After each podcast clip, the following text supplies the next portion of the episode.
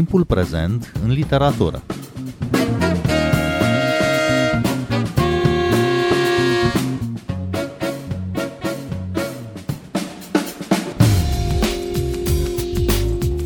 Bine v-am găsit! Eu sunt Adela Greceanu și invitata mea este în această seară scritoarea Veronica Deniculescu. Bun venit la Radio România Cultural! Bine v-am găsit! Mulțumesc, Adela, pentru invitație! Veronica Deniculescu a publicat recent volumul de povestiri Kilt la editura Polirom. Și după cum sugerează titlul, cartea este o pătură narrativă alcătuită din diverse petice de culori și texturi diferite, dar potrivite și cusute bine la oaltă cu un fir în care se împletesc, aș zice eu, stilul inconfundabil al autoarei și temele ei regăsim aici, ca și în celelalte cărți ale tale de altfel, pasiunea pentru detalii, pentru descrierile minuțioase ale unei păsări, ale unui animal, ale unei plante, împletirea vocilor, a discursurilor incompatibile, finețea cu care spui fără să spui lucruri teribile, greu de pus în cuvinte și grația cu care te apropii de linii roșii, de netrecut într-un fel. Felul în care reușești astfel să produci tensiune, felul în care faci să sune în text o alarmă nestridentă, dacă pot să folosesc acest oximoron, e o coardă întinsă în, în textele acestea care tremură cumva abia perceptibil, dar e gata, gata să cedeze. E foarte multă amărăciune în poveștile tale, multă singurătate și tristețe, dar și multă lumină și frumusețe, pentru că e plin de copaci, de flori, de plante, animale, copii, de foarte mulți copii. Și toate aceste detalii sunt uh, observate de privirea cuiva care pare să se agațe de ele pentru a supraviețui. Cum faci să... Cum ai făcut să obții plătitura asta narrativă făcută din durere, spaimă și tristețe pe de o parte, dar și din uh, atâta frumusețe, senin, chiar bucurie pe de altă parte? Cred că ar fi ușor ciudat să răspund cu nu știu de la prima întrebare. Mă încântă foarte mult ce ai spus uh, și eu cred că sunt niște povești foarte amare poate înșelător un pic începutul cărții, poveștile au un crescendo, le-am așezat într-un anumit fel, deși prima parte a păturii este pestriță cu petice de culori diferite, de intensități diferite, genuri foarte diferite acolo de tipuri de povestiri. Dar până la urmă, cred că nota generală a cărții este una de amărăciune a timpurilor pe care le-am trăit, poate, a ultimilor ani, știu că deocamdată nu răspund la întrebarea ta, ci cumva la prezentarea pe care ai făcut-o și care mie mi-a plăcut foarte mult pentru că e prima oară că mă întâlnesc cu cineva să discutăm despre carte. Cartea e foarte proaspătă, încă nu am reacții de la cititori, ești primul cititor al cărții. Eu însă nu știu foarte mult în afara faptului că am scris-o. Sunt povestiri adunate în ultimii șapte ani. În prima parte a cărții sunt povestiri din 2015-2022.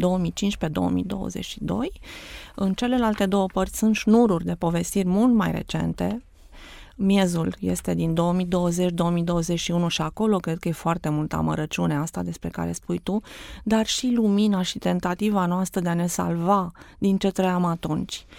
Iar ultima parte sunt, uh, uh, în ultima parte sunt povestiri foarte recente, scrise anul trecut, mare parte la Iași, într-o rezidență și uh, deși suntem post-pandemie și cumva să zicem că ne-am salvat, am ajuns pe un mal, cred că în povestirile astea amărăciunea e și mai mare, deci ea, ce se întâmplă acolo nu are de fapt legătură cu anii ăștia neapărat, ci poate cu anii mei. De nu de scriitor sau de autor, de om. De ce ai simțit uh, nevoia să le datezi? La finalul fiecărei povestiri aflăm când a fost uh, scrisă. Mm-hmm. Do- da, din da, 2015 da. până în 2022. Așa este. A fost o decizie mm, la care am zăbovit destul de mult. Uh, în primul rând pentru că, așa cum spuneam, sunt povestiri adunate de-a lungul unor ani. Erau adunate în dosare și dosărele, povestiri de facturi diferite și când mi-am dat seama că mă așez să scriu un volum de proză scurtă, am selectat din ele tot ceea ce consideram că se potrivește pentru volumul ăsta uh, ca nucleu de pornire, deși erau deja foarte multe, deci aveam trei dosare groase cu texte. Și atunci am zis de aici plecăm. Uh, și am continuat să scriu. Uh, la un moment dat, tot recitind la ele și retușând volumul în sine, mi-am dat seama că la anumite povestiri simt că e necesar să apară data când au fost scrise, pentru că noi între timp am trăit multe alte lucruri complicate cu toții, dar uh, povestiri care păreau că vorbesc despre vremurile de acum erau scrise atunci. Vorbesc în termen de atunci și acum, de exemplu, mm, sunt niște povestiri despre pierderea mirosului și asta se întâmpla în 2019. Deci lucrurile astea le putea trăi cineva și atunci. Și, bineînțeles, pentru că volumul la un moment dat mi se părea că începe să semene cu o antologie de autor, o vedeam că devine foarte consistentă cartea asta care se năștea și um, gândeam deja pentru ea o structură mai aparte și m-am gândit pur și simplu, a, asta a fost decizia finală că trebuie să las acolo data, pentru că nu e doar un volum la care am lucrat acum un an sau doi, ci are această structură uh, complexă, stufoasă. Chiar, chiar aș folosi cuvântul ăsta, deci nu e o carte de 600 de pagini, dar e o carte de 400 și ceva de mii de semne. Dintre volumele mele de povestiri este cel mai uh, consistent. Spuneam că în carte sunt uh, multe animale și aș adăuga că sunt și oameni care se consideră mai degrabă apropiați de animale decât de ceilalți oameni.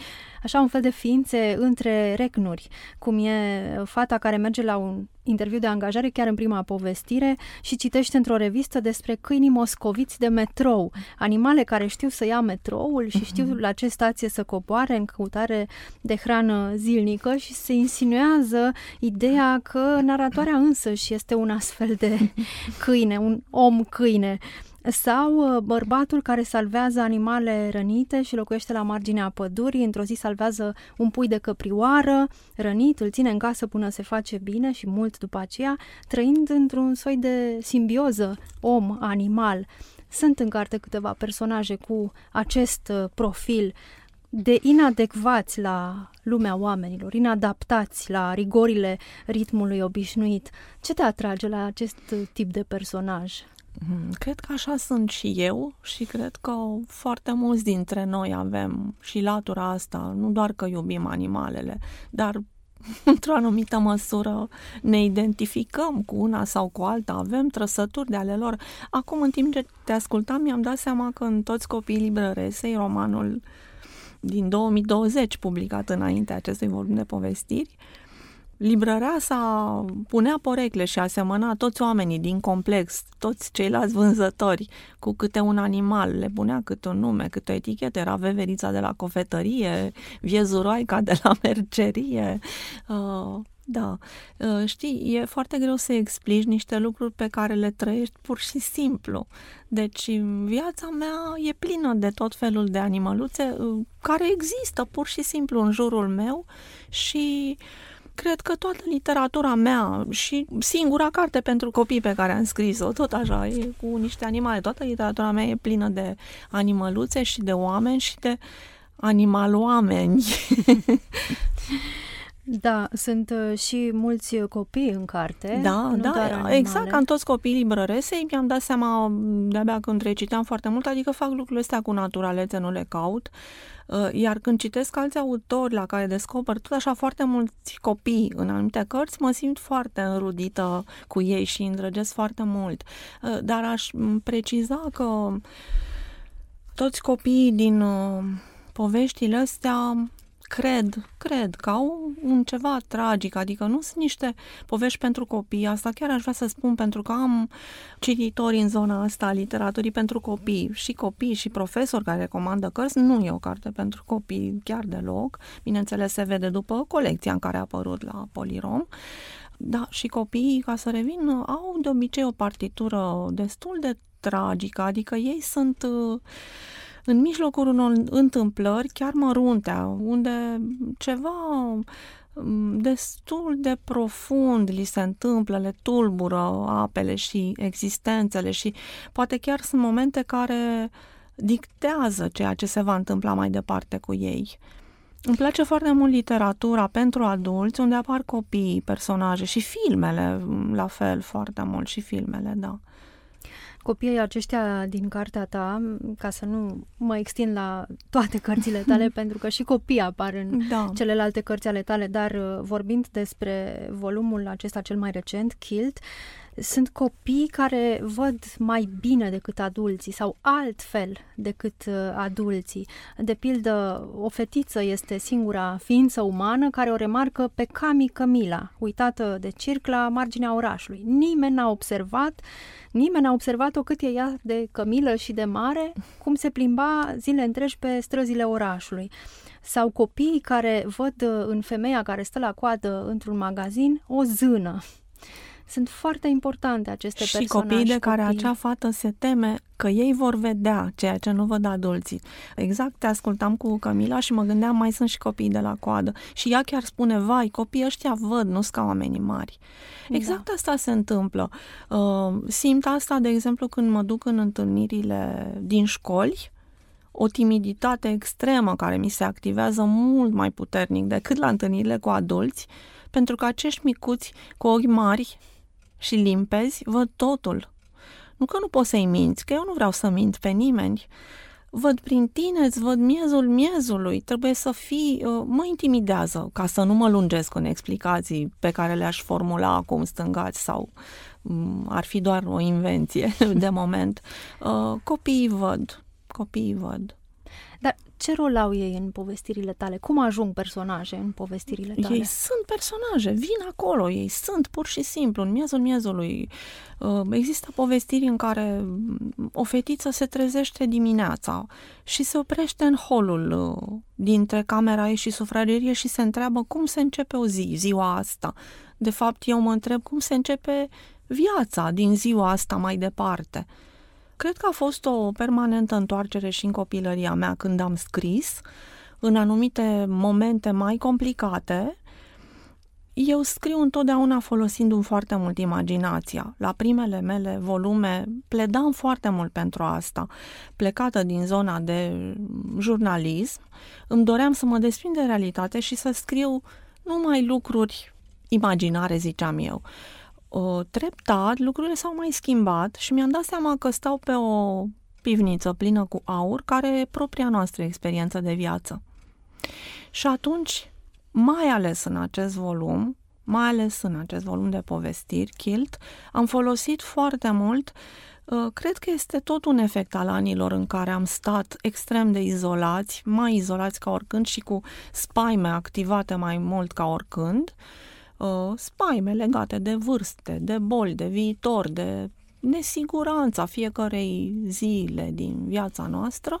Și atunci am folosit din pivnița asta de aur și amărăciune și am săpat acolo și am creat povești, bineînțeles folosind tot imaginația și creând personaje, pentru că altfel nu poți să scrii literatură, ar fi doar un volum de memorii, ori nu, nu e cazul. Sunt piese de ficțiune, dar în foarte multe dintre ele am folosit propria experiență și asta am uh, spus și în, într-o notă finală din carte și pot să spun și acum, chilturile acelea tradiționale, americane, au petice diferite, multe ilustrând o istorie de familie. Poate să fie un petic dintr-o rochie a bunicii, care a supraviețuit, doar acel petic și noi îl folosim și când ne învelim cu păturica, e și bunica cu noi încă un pic. Sau un ștergar de pe perete de deasupra sobei cu o căprioară brodată acolo, un pic kitsch căprioara aia. Uh, cam așa și aici, sunt petice de istorie personală. De aici vine și titlul cărții, Chiltul, acela istoric, e intraductibil de fapt, acel kilt original, dar cum ai ajuns la titlul ăsta? Când uh, Așa, din aproape în aproape. Inițial poveștile curgeau una după alta și alesesem titlul unei povestiri ca titlu de lucru, dar la un moment dat mi s-a controlat foarte tare structura, că va fi o primă parte în pătrățele colorate și apoi un miez care e acela amar cu povești de pandemie și ultima parte sunt uh, povestirile de anul trecut, uh, un post post-miez, niște povestiri foarte intime și de la ideea aceea de petice colorate foarte diverse am ajuns la Kilt și m-am îndrăgostit de titlul ăsta foarte simplu și neexplicit și sunt mulțumită de el. Literatura însă și este un fel de kilt, dacă stăm uh-huh. să ne gândim. Da, și uite, ți-aș reaminti, poate ții minte, într-o zi de vară la Sibiu eram la masă trei scritoare într-o seară Uh, nu mai știu dacă fusese un eveniment sau ce ne adusese acolo și la un moment dat una dintre noi ne-a întrebat cealaltă, a treia, ne întreba pe noi ce faceți, scrieți și fiecare a zis scriu, nu scriu și una dintre noi, vezi, sunt foarte misterioasă, una dintre noi a spus eu nu scriu, dar croșetez. Și croșetatul și tricotatul seamănă cu scrisul foarte mult, pentru că faci un model, pentru că alegi un fir de culoare și apoi vii cu alt fir și apoi faci o margine și uite, am ținut minte după atâția ani, cred că sunt vreo 10 ani de atunci. Asta a fost ca o secvență din, din propria ta carte. aproape. Da, da. Sunt uh, câteva povestiri aici care au în centru relații tensionate de uh-huh. cuplu sau de prietenie. Într-una dintre ele, tensiunea dintre soț și soție trece în copil, apoi uh-huh. la mhm. un câine lovit cu piciorul de copil, apoi la alt câine atacat de primul și în fine la un pui de câine atacat de al doilea câine. E foarte greu să scrii despre tensiunile dintre doi oameni, evitând uh, stridențele, evitând tușele groase, țipetele. Tu cum reușești? Um, am avut ca punct de pornire chiar ideea unei caricaturi în care soțul se ceartă cu soția, unul dintre părinții nervos își bate copilul, copilul iese afară, bate câinele, iar câinele îl mușcă pe soț când se întoarce acasă. Povestirea nu e despre asta, dar cam așa a fost punctul de pornire. M-am jucat, știu că am și desenat atunci, am făcut și o schemă. Cred că e un fel de exorcizare a unor tensiuni din pandemie, de fapt, când atâtea cupluri s-au despărțit sau au trecut prin perioade groaznice din care unii și-au revenit, alții nu. Chiar ieri am aflat de o prietenă care s-a despărțit de soț după 30 de ani de căznicie. Cei care nu au pățit neapărat atunci uh, nenorocirea au dus foarte mult după ei tensiuni nerezolvate, nu știu, nu sunt psiholog, dar uh, ceva s-a întâmplat în foarte multe familii, arată statisticile. Acum nu știu să explic mai mult. Îmi vine câte o idee de povestire și mă îndrăgostesc de ea și de foarte multe ori scriu pornind de la finalul povestirii. Și, uh, și aici, deci pe lângă ideea acelei caricaturi unde se propagă violența, de fapt, Punctul de pornire, de fapt, real, a fost finalul, cu acel câine, care e un câine foarte blând, de fapt și ajunge să se poarte urât. Tu ești un câine bun, Charlie. Tu ești un câine Așa. blând, Charlie, tu ești Așa un câine blând. Și atunci m-am gândit a reconstrui povestea cumva, ce s-a întâmplat înainte cu acest Charlie care era blând. Și exact la fel pe același model ce s-a întâmplat cu copilul care a devenit violent, ce s-a întâmplat cu adultul care a devenit violent, violent verbal, violent în orice fel. Deci din, din final am pornit, de la Charlie, câinele blând. Este una dintre povestirile mele preferate din carte, Charlie. Chiar așa, Veronica Deniculescu, cum uh, începi să scrii o povestire? De la ce pornești? Ai spus că de la final uneori. Da, uh, știi cum e, vine o scânteie, nu știi de unde apare. Eu mă plimb foarte mult singură atunci când încerc să scriu. Timpul dedicat scrisului este mult mai scurt, de fapt, decât acela pe care îl petrec singură gândindu-mă indiferent că e proză scurtă, că e roman, e nevoie de acel timp uh, în care stai singur și te gândești și mintea merge mult mai bine când mergi. Eu merg pe jos foarte, foarte mult. Ca și personajele tale. Da, da. și atunci se întâmplă să și vezi și să auzi și uneori e o voce adevărată, adică din jur, alteori poate să fie o voce din tine, din trecut, din o, o, o imagine, un sunet, orice poate să fie un gard pe care se cațără o plantă. În ciuda tuturor acestor tensiuni și neliniști, în ciuda tristeții, durerii, apăsării, care toate, toate sunt uh, cuprinse în cartea aceasta, este și foarte multă frumusețe, spuneam deja de la început. Și mi s-a părut că aceste texte sunt până la urmă și o pledoarie pentru frumusețe. Chiar pentru aș îndrăzni să spun frumusețea aceea care va salva lumea, nu? cum e replica celebră a prințului Mâșchin din uh, Dostoevski, sau pentru frumusețea care deja salvează lumea aici, pentru personajele tale. Ele se salvează prin acea frumusețe la îndemâna tuturor, frumusețea florilor de pe stradă, a copacilor, a cerului, a luminii la apus, a păsărilor, a animalelor, a naturii care e vie chiar și într-un oraș uh, ca Bucureștiul, atât de prăfuit uh, adesea. Personajele tale o caută și o găsesc mereu, pentru că ea e mereu prezentă, trebuie doar să ai ochi. Parcă ăsta e unul dintre mesajele principale ale cărții, mi s-a părut mie. Și personajele tale au ochi, o pozează, o ascultă, o captează în imagini, în cuvinte, o găsesc mereu și se hrănesc cu ea, oricât uh, le-ar fi altminteri de greu în viața lor. A fost uh, voită această salvare pe care le-ai găsit-o personajelor tale? Uh, este iarăși pur și simplu furat din tot ceea ce ne înconjoară, din realitate. Aici mm, nu m-am închis într-un turn ca să scriu un bazm. Este efectiv Bucureștiul așa cum este el și cum îl văd și cu atât mai mult în acele momente dramatice, de exemplu, de după pandemie, uh, când uh, cu toții am văzut copleșitoarea frumusețe explozivă, Uh, parcurile care au fost închise cu bariere și cu benere, în momentul în care noi am ieșit din case și am reintrat în parcuri, au fost câteva zile cum n-am mai trăit niciodată. Uh, de exemplu, în Cismigiu, printre, printre pietrele cubice care pavau aleile, crescuse iarbă înaltă. În lacuri veniseră păsări pe care nu le-am văzut niciodată, nici înainte, nici după. Erau cormorani grete, stârci de noapte. Erau, bineînțeles, lebedele cu aripa lor tăiată. Asta e altă poveste despre captivitate și suferință și Uite, profit de moment, deși poate n-are legătură cu subiectul, să spun că, să spun că mă bucur enorm că din Cismigiu au dispărut lebedele cu aripile tăiate din uh, lagul îngrădit. S-a desfințat și gardul și au fost luate păsările.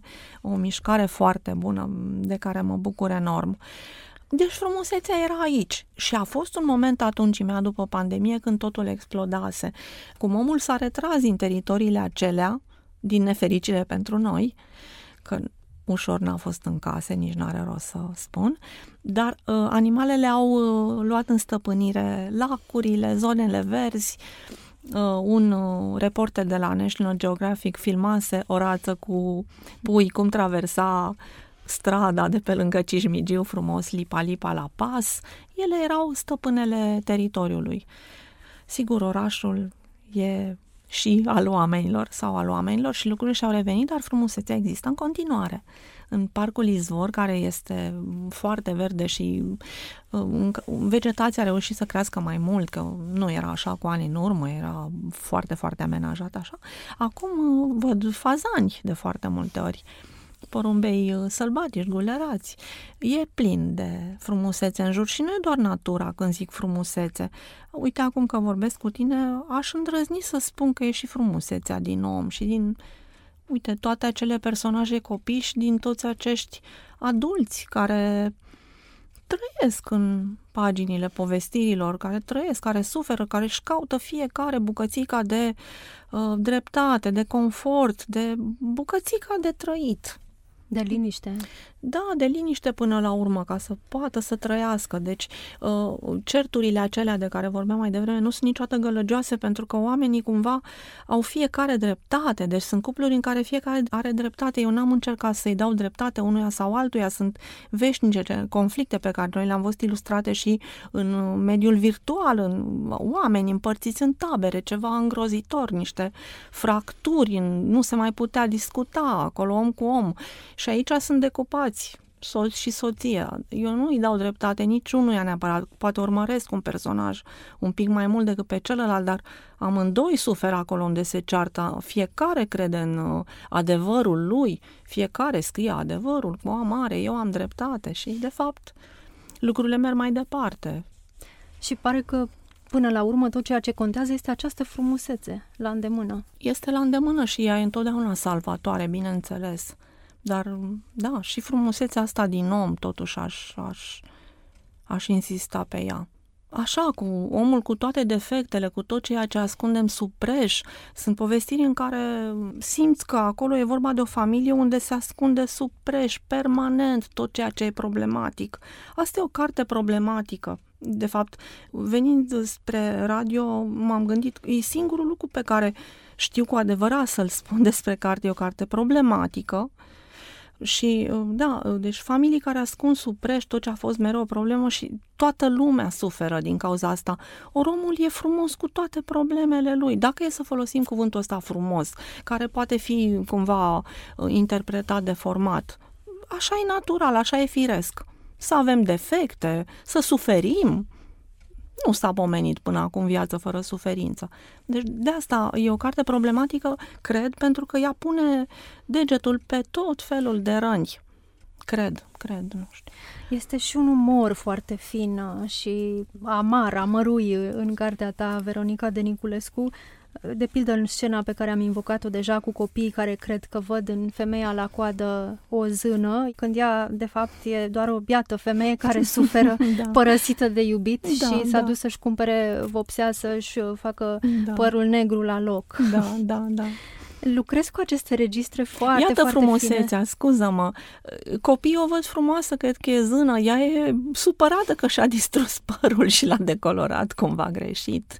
Dar copiii o văd frumoasă. Spuneam că lucrez cu registrele acestea foarte fine, duioșii, amestecate cu durere, umor, amărui și delicatețe. Cum faci să surprinzi aceste nuanțe foarte fine? Vin, vin de undeva dinăuntru când te așezi și scrii eu scriu foarte repede povestirile. Mă gândesc mult, pe vremuri îmi lua mult. La început scriam vreo două luni la o povestire, apoi cam o săptămână. Acum, în rezidență, de exemplu, aia și într-o zi pot să scriu o povestire, dar cam o săptămână retușez apoi la ea. Și sunt foarte atentă la nuanțe, bineînțeles. Eu sunt un un scriitor care își recitește mult textele, sunt obișnuită așa și probabil și pentru că scriem în computer poți să revii, recitesc și retușez foarte mult și fiecare povestire în parte și întregul ca să văd cum se leagă. Și acolo îmi place foarte mult când văd că se face o trecere dintr-o povestire în alta aproape miraculos prin niște replici legate cu titlul următor, lucruri pe care am senzația că nu le-am aranjat eu, dar ceva, cineva le-a aranjat totuși. Deci vin, vin de undeva dinăuntru, nu știu. Veronica Deniculescu, îți mulțumesc tare mult că ai venit uh, la Radio România Cultural în seara asta. Și eu vă mulțumesc, ne-am revăzut după trei ani. Da, cred că am vorbit uh, ultima dată cu tine la radio despre toți copiii librăresei. Da, da. În direct la radio, în studio. Da, da. Îi invit pe ascultătorii noștri să caute cartea ta cea mai recentă, despre care am vorbit astăzi, volumul de povestiri Kilt, apărut la Polirom. Eu sunt Adela Greceanu, cu bine, pe curând!